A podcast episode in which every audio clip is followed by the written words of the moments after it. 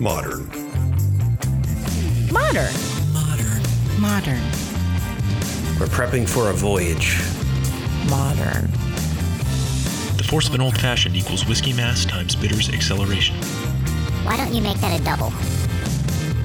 Modern Bar Cart. What's shaking, cocktail fans? Welcome to episode 204 of the Modern Bar Cart podcast. I'm your host, Modern Bar Cart CEO Eric Kozlik. Thanks for joining me for this Bar Cart Foundations episode where we examine one very specific aspect of the spirits and cocktail world so that you can walk away feeling like an armchair expert in the subject. This time around, I'd like to invite you into my anatomy theater to witness a post mortem examination of a large scale milk clarified cocktail that I recently helped to create for the wedding of my friend and co founder, Ethan Hall. I thought this would be useful as an in the trenches analysis of how to take a cocktail from concept to reality at an ambitious but technically achievable volume of about four to five gallons for roughly 40 guests. This is a time when in person weddings are now beginning to become feasible once more. And so, if anyone out there is considering creating any sort of batched cocktail to serve a large group of people, I feel like some of the victories and missteps that I experienced during this process will be helpful. I'm lucky in that I have a lot of experience and probably slightly more industrial tools than the average person, but none of the equipment that I employed was expensive or hard to acquire. It's more about how you deploy your materials and techniques that matters, and that is exactly what I'm here to walk you through. But before we start talking about milk clarification, filtering, racking, and a whole bunch of other fun stuff, let's take just a moment so that you can make yourself a drink. This episode's featured cocktail is Dave Arnold's Boozy Spin on the Arnold Palmer. To make it, you'll need two ounces of milk washed tea infused vodka, which I'll walk you through in a second, one half ounce honey syrup, one half ounce lemon juice, and two drops of saline solution, or simply a pinch of salt. Combine all these ingredients in a cocktail shaker with ice, shake vigorously for about 15 seconds, then strain into a chilled coupe glass and enjoy. The story behind this cocktail is that Dave Arnold, the author of Liquid Intelligence, was called upon to create a boozy riff on an Arnold Palmer, which is usually a 50 50 blend of iced tea and lemonade. He wanted to do this by infusing tea into vodka, but the problem was that this left the tea tasting extremely tannic, which threw off the entire drink. So Dave decided to milk wash his black tea infused vodka. He created it by infusing about 30 grams of black tea in a liter of vodka for about half an hour, then milk washed this infusion to take out the large tannins from the tea, then milk washed this infusion to take out the large tannins from the tea, rendering it much rounder, softer, and more palatable. Now, we'll cover the process generally of milk washing later in the episode using actually the very section of Liquid Intelligence that Dave wrote featuring this cocktail. It should be noted that milk washing a spirit by itself is a little bit different than creating a milk clarified cocktail.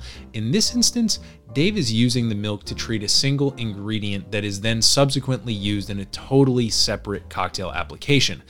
I wanted to feature it here because it works slightly differently from the process that I'm about to dig into for this episode, but is nonetheless an important and complementary tool in the repertoire of a modern home bartender. Liquid Intelligence, Dave's book, is one of probably five cocktail books I'd recommend for anyone who wants to take mixology seriously. So if you haven't already invested in it as a technical guide to contemporary booze alchemy, I'd highly recommend doing so. But for now, let's jump straight into my most recent misadventure attempting to milk clarify several gallons of Junglebird cocktails. First, let's set the stage and describe the occasion and the cocktail that we designed for it. A while back, my good friend Ethan Hall, who's been a guest on this show many times, announced that he and his lovely girlfriend were engaged to be married. And I knew immediately that no matter where this wedding was going to happen, no matter what it looked like, I was going to make sure that there would be some kind of badass drink involved. I've done it a few times in the past where I've had to work with wedding caterers to batch a custom drink or teach them a specific cocktail build to serve to guests at a wedding reception, and I was also aware that there are many ways to skin the cat of making sure people at a wedding are properly quenched with festive tipples. I was confident that we would have this well in hand.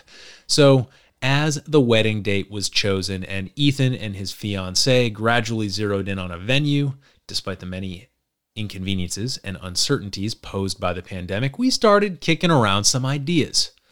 Eventually, Ethan and his fiancee settled on the Jungle Bird as the format that they wanted to feature. And when all the logistical dust settled, we realized that the best way to get this cocktail to the guests was going to be in the form of a pre bottled drink that would be waiting for them in a gift bag when they checked into the hotel. The venue was going to run the bar for the wedding reception, but that didn't mean we couldn't give friends and guests a really special drink to enjoy before or after the occasion at the time and place of their own choosing. Bottled cocktails are great for that sort of thing. But here's the problem, folks. Here is the sticky wicket, the fly in the ointment. A jungle bird contains fruit juice in the form of lime and pineapple, and fruit juice ain't stable unless you clarify it. Now, if you were to go into a cocktail bar and order a jungle bird, the bartender would shake it up for you on the spot, and you'd be finished with it long before the solids in the fruit juice dropped out of suspension and ruined the flavor and texture of the drink. But because we were going to bottle this cocktail for our guests to enjoy at a time as yet to be determined, clarification suddenly became the order of the day. Way back in episode 76, we did a whole show on how to make milk punch, which is a type of milk clarified cocktail. That episode walks you through the history of milk punch as well as the science behind why something boozy, acidified, and perfectly clear can remain stable and uncompromised by mold or bacteria even if it sits on a shelf at room temperature for years. So, if you need the 101 crash course on Milk Punch, I'd recommend starting there. Again, that is episode 76. But back to this jungle bird. Whenever you're trying to do something creative, I find that having a set of constraints actually works in your favor because it narrows down a universe worth of possibilities into a manageable and manipulatable set of options. So let's look at what those options were for our jungle bird, starting with the recipe itself. First, the booze. A standard jungle bird cocktail contains an ounce and a half of rum, traditionally black strap rum. This is an unofficial rum category more like a rum style, you might call it, and it's a little bit hard to define except to say that the end product is somehow flavored using blackstrap molasses, which is the darkest, least sweet, and most bitter or acrid tasting version of molasses. Basically, it's what you get when you've boiled almost all the sugar and water out of the previous versions of molasses, which are much lighter and sweeter. To make things more complicated, some rum producers actually ferment blackstrap molasses and use it as their distillate base, but the vast majority of rum makers in this category, especially the more commercial brands, just add it after the fact as a sweetener and flavoring agent. Now, why is blackstrap rum traditional in a jungle bird? Well, that drier, slightly bitter note is going to help balance the brightness and sweetness of the other ingredients in the drink, namely pineapple juice, lime juice, simple syrup, and Campari. But as Ethan and I talked through the possible builds we could do for this batch cocktail, we came to the conclusion that the guests might not really vibe with a super funky blackstrap rum. It can be a bit of an acquired taste. And let's face it, weddings aren't generally when you want to break out your controversial or experimental flavors. So we figured what we'd do is dial things back just a half a step by using a custom blend of Jamaican rums designed to evoke just enough funk to make the cocktail sing. It is a jungle bird after all, but not so much that we'd upset the more mainstream palates on the guest list. So, what did our custom rum blend look like? In the end, we settled on a blend of two parts plantation dark rum, two parts the Funk Jamaican unaged rum, and one part Smith & Cross Jamaican style overproof rum. The Smith & Cross was the booze bomb and the hogo bomb in this situation. The funk formed the nucleus of the classic Jamaican flavor we were aiming for, and the much milder plantation dark rum acted as a sort of binder that helped meld everything together. So at this point in the process, we know our cocktail. We know how we want to make it approachable for our guests, and we know that we need to clarify this sucker and stick it in bottles. We had about a month before the big day, which was plenty of time to divide the work and get down to business. Ethan took the lead on sourcing the booze, and to be completely transparent about the rum blend I just described, this was partially dictated by what rums we had access to here in DC. So it is worth considering the advantages and pitfalls of your local market as you're trying to source ingredients. DC happens to be a very wide open market, but other states in the US are much more restrictive when it comes to what's available. So sometimes a trip across state lines might be worth considering depending on where you live. For the fresh ingredients, I turn to our specialty produce provider that we use for making our cocktail bitters. We constantly place orders for stuff like fresh citrus and fresh ginger anyway, so it was no bother to throw some pineapple juice into the mix and add a few extra pounds of limes to our next order. I also to be honest, I got a little bit lazy and I ordered some pre made simple syrup from them because I knew the last thing I wanted to do was have to make that stuff stovetop when I also had to do a bunch of juicing. Now, if you don't happen to operate out of a commercial kitchen and happen to be sourcing produce for a large format drink, the grocery store is only going to be maybe 20 to 40% more expensive than what we paid from a distributor. And that math generally works out unless you need some crazy amount of citrus. So, unless you're making like twice the amount of drinks that we made, maybe don't stress out too too much on the fresh citrus front. Next, I cruised some bulk bottle websites and sent Ethan a few bottle options to see what he liked, see what he thought about them. The two sites we focused on primarily were specialtybottle.com and burchbottle.com. That's B U R C H. And as a little aside here, most people don't realize that a number of companies out there are willing to ship one, a handful, or a few cases worth of bottles right to your door. Of course, the cost continues to go down per unit as you order larger and larger quantities, but glass bottles are non controversial commodity goods that aren't really all that regulated, so they're generally easy to source even as a civilian. But the catch is, you got to go somewhere other than Amazon to find them. Another caveat I'll give is that here in the US, we're currently in a bit of a glass crisis due to supply chain disruptions caused by the pandemic. We don't manufacture a whole lots of glass no more here in America. And the stuff that we do make tends to be expensive. So if you're purchasing from one of those bulk bottle suppliers, you're certainly buying stuff that was made overseas, which means you're subject to any number of possible disruptions in the supply chain. So, although Ethan and I had to look at a few different bottle shapes and sizes before we could find one that was in stock and attractive to us, we did finally settle on a 375 ml or roughly 12 and a half ounce clear round bottle with a screw top closure. I mentioned that term screw top because your other popular closure option is going to be something called a T top, which is your classic cork or synthetic rubber stopper that goes into the bottle attached to a round wooden or plastic disc. So I ordered our bottles and our screw top closures, and I sent Ethan over to Canva to design the label for this creation, which we had affectionately named the Lovebird. Now, Canva is a free web application that's it's basically Photoshop light. Everything's drag and drop. You can upload photos.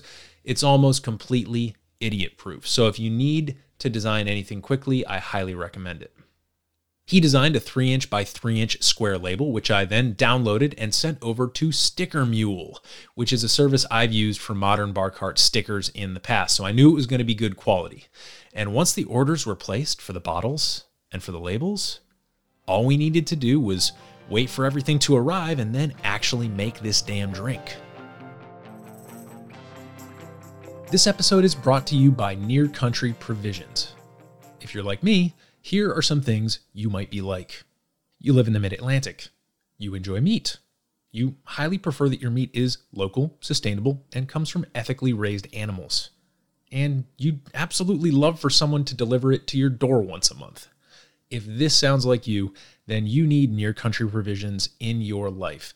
Head over to nearcountry.com and check out their different, highly customizable meat delivery packages and also browse their growing seafood selection.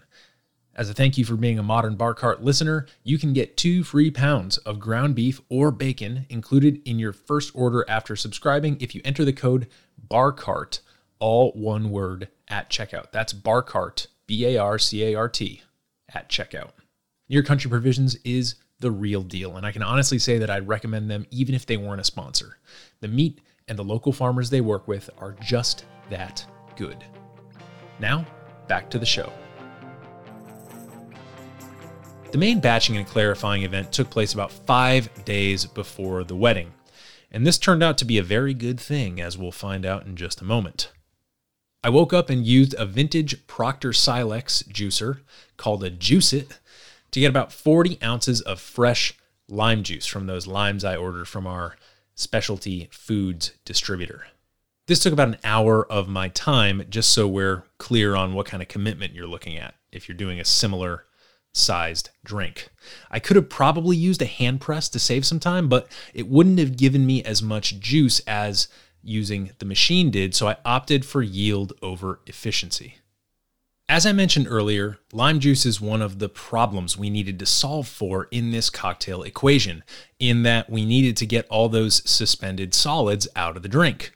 So, when the pulp and juice came out of the juicer, I passed them through a normal kitchen sieve to catch the big pulpy bits, then through a finer mesh strainer like you'd use to double strain a daiquiri, and then finally through a nut milk bag or jelly bag.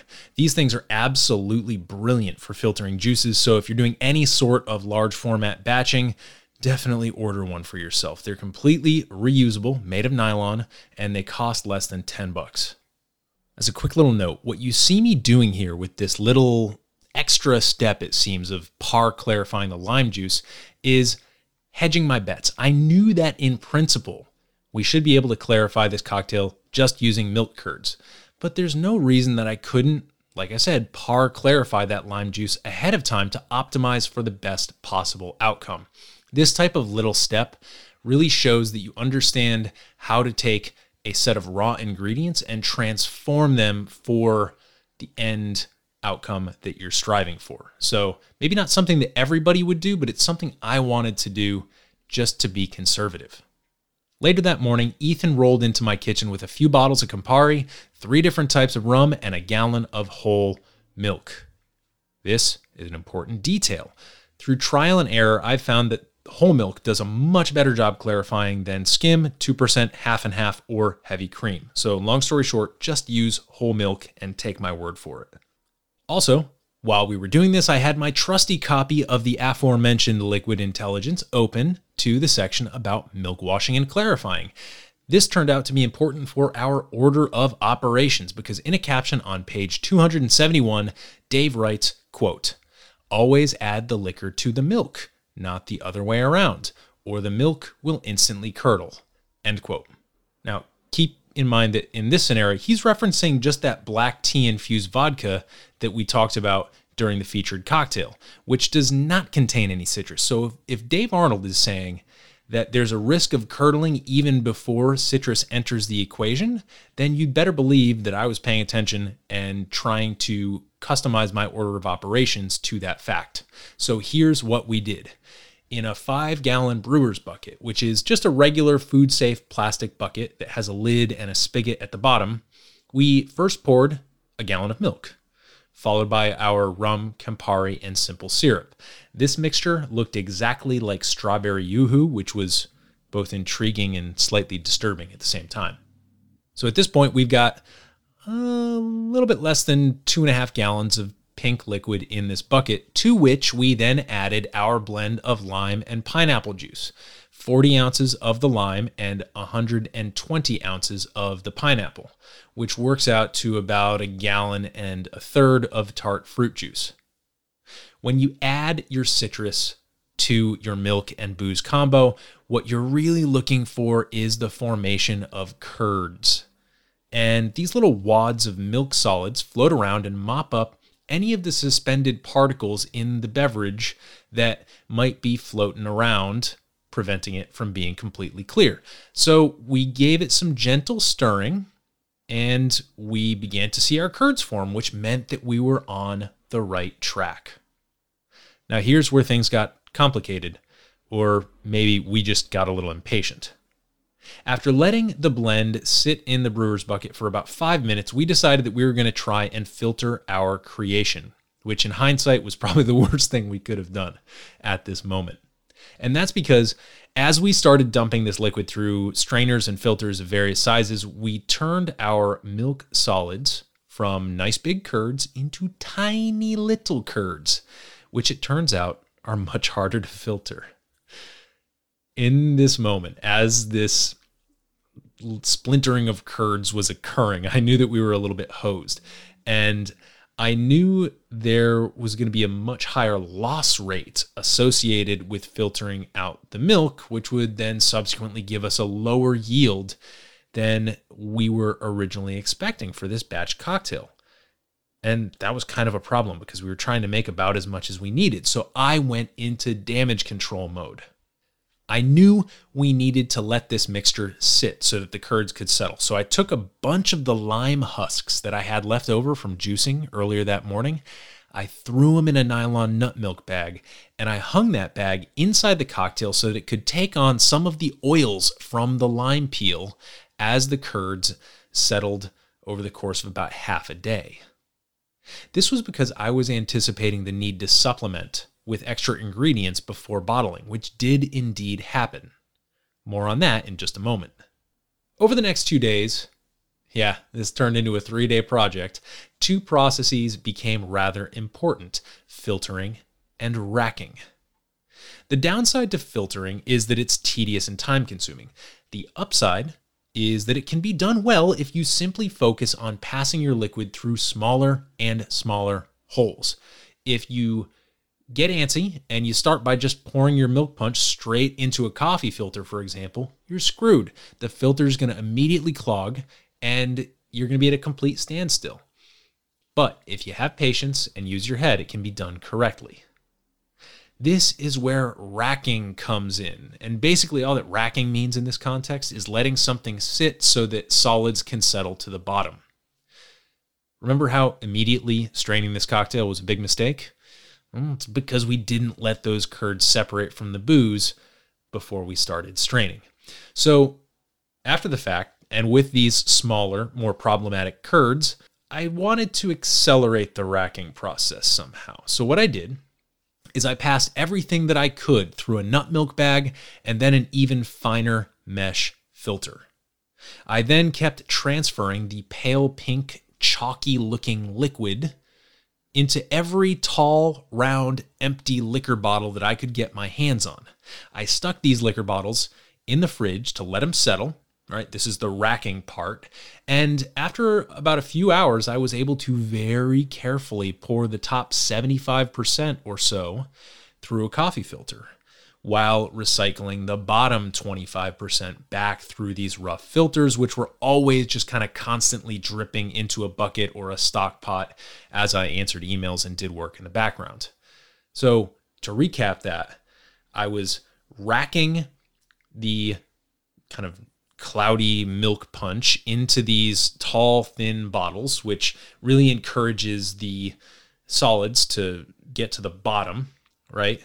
And the nice thing about these tall bottles is that if you really pour them out gradually, that bottom doesn't get disturbed until you you really get to the literal tipping point of the bottle where it's almost at 90 degrees. So it's a very efficient way to rack things if you're using first of all round vessels and second of all very tall ones. Now, one thing that could have saved me a whole lot of filtering here is something called a separatory funnel, which you can see on page 284 of Liquid Intelligence. Basically, this is a large conical glass vessel with a valve on the bottom that allows you to purge the solids that settle out from a suspension without disturbing the perfectly clear stuff on top. Now, a separatory funnel is not a common kitchen tool. It's more designed for lab stuff. But if you envision yourself doing a lot of milk clarifying and feel that saving time is worth the investment, you can pick up a one liter separatory funnel on Amazon for about 50 bucks with two liter models available around 100 bucks the advantages of a separatory funnel are that they're way more affordable than a culinary centrifuge, and they also allow you to sidestep some of the more complicated freeze, thaw, or gel related clarification processes described in Liquid Intelligence. So, again, they're not hyper practical. You know, there's probably something you could buy for your kitchen that's going to serve you better than a separatory funnel, but I certainly wish I had one during this large scale cocktail experiment. So let's fast forward through a couple days of filtering and racking, racking and filtering, to the point where I had successfully clarified about eight liters of Jungle Bird cocktails, which unfortunately left us roughly two liters short of our end goal. So, what do you do in this case, right? You've got a bunch of people who are coming for a wedding and you don't have enough cocktail to serve all of them. Well, the first thing I do is I didn't freak out was like, all right, we're going to have to supplement this somehow. The only thing we need to optimize for, well, really, there's two things. One, it still needs to be clear, and two, it needs to taste good.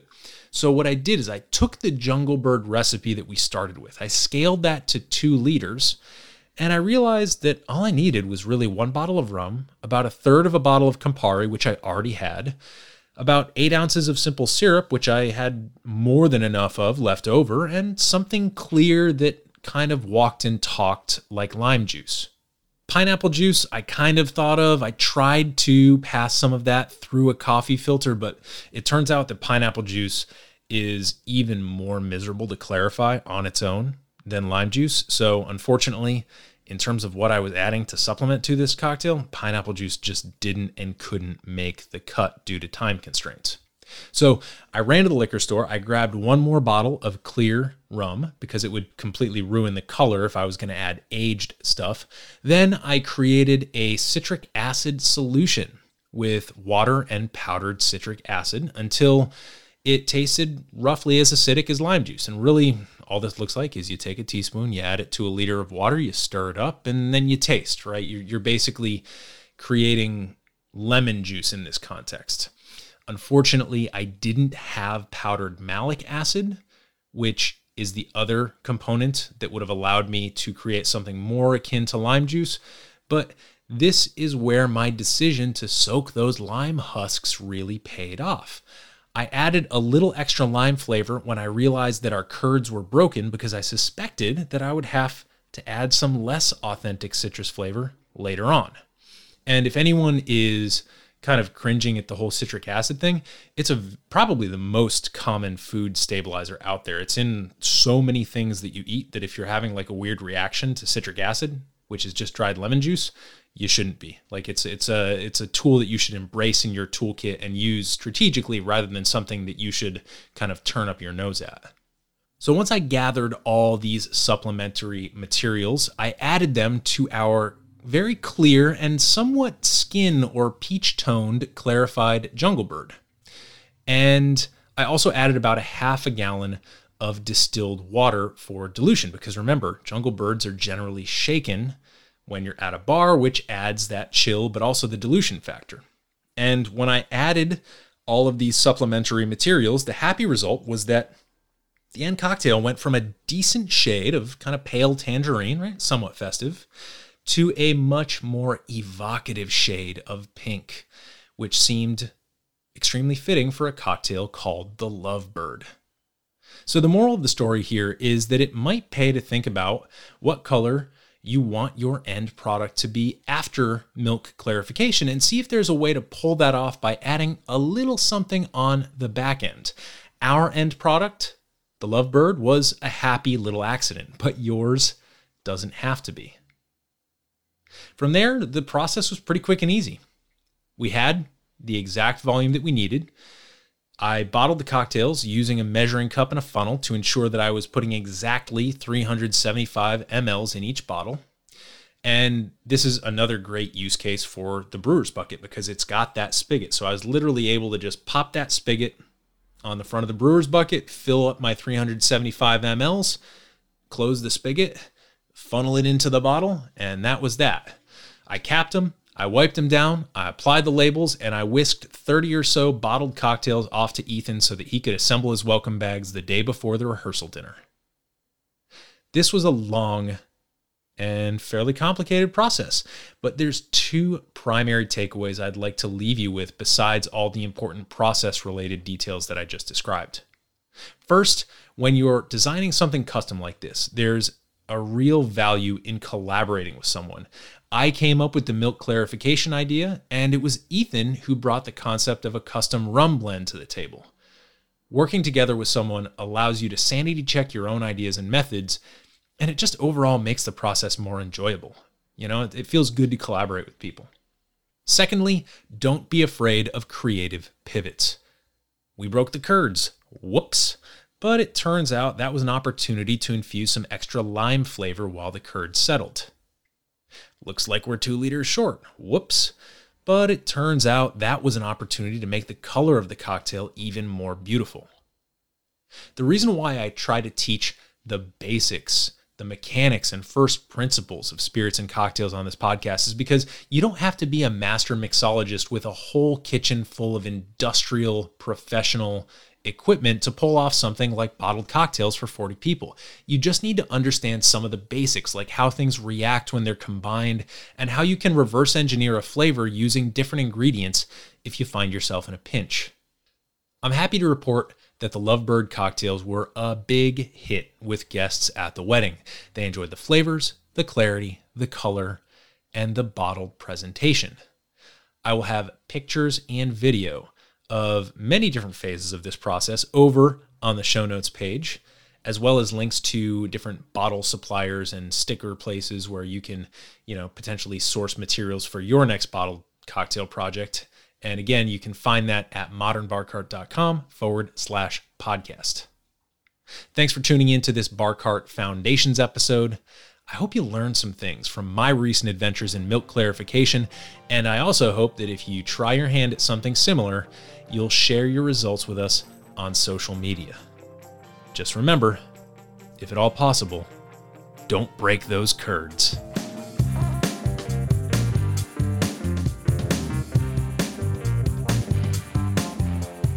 Hey, everybody, thanks for listening. If you enjoyed this episode, there's two big things you can do for us here at Modern Bar Cart. One would be to tell your friends and family if you think they'd enjoy listening to us talk about cocktails. And if they don't download podcasts, they can always stream our episodes on their desktop directly from the show notes page at modernbarcart.com. The other thing you can do to help would be to head on over to iTunes or wherever you download your podcasts and leave us a review. Five stars are great, but we're more interested in your feedback. And the beauty is, the more reviews we have, the easier it will be for other folks out there to learn about our show. We're trying to start a cocktail revolution here, and by spreading the word, you're helping us fight the good fight.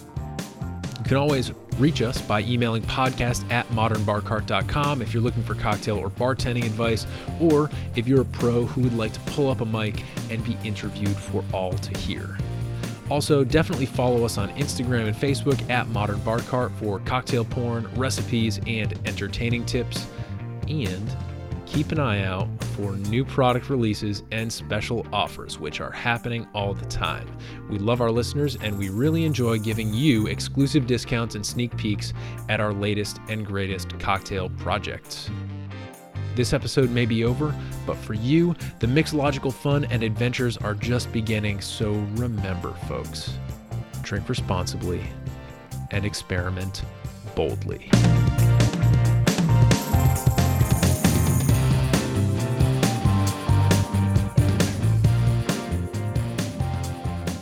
This episode was made possible with editing and sound design by Samantha Reed, a fancy wedding cocktail concept courtesy of Modern Bar Cart co founder Ethan Hall, and a little bit of large format mixology magic by yours truly.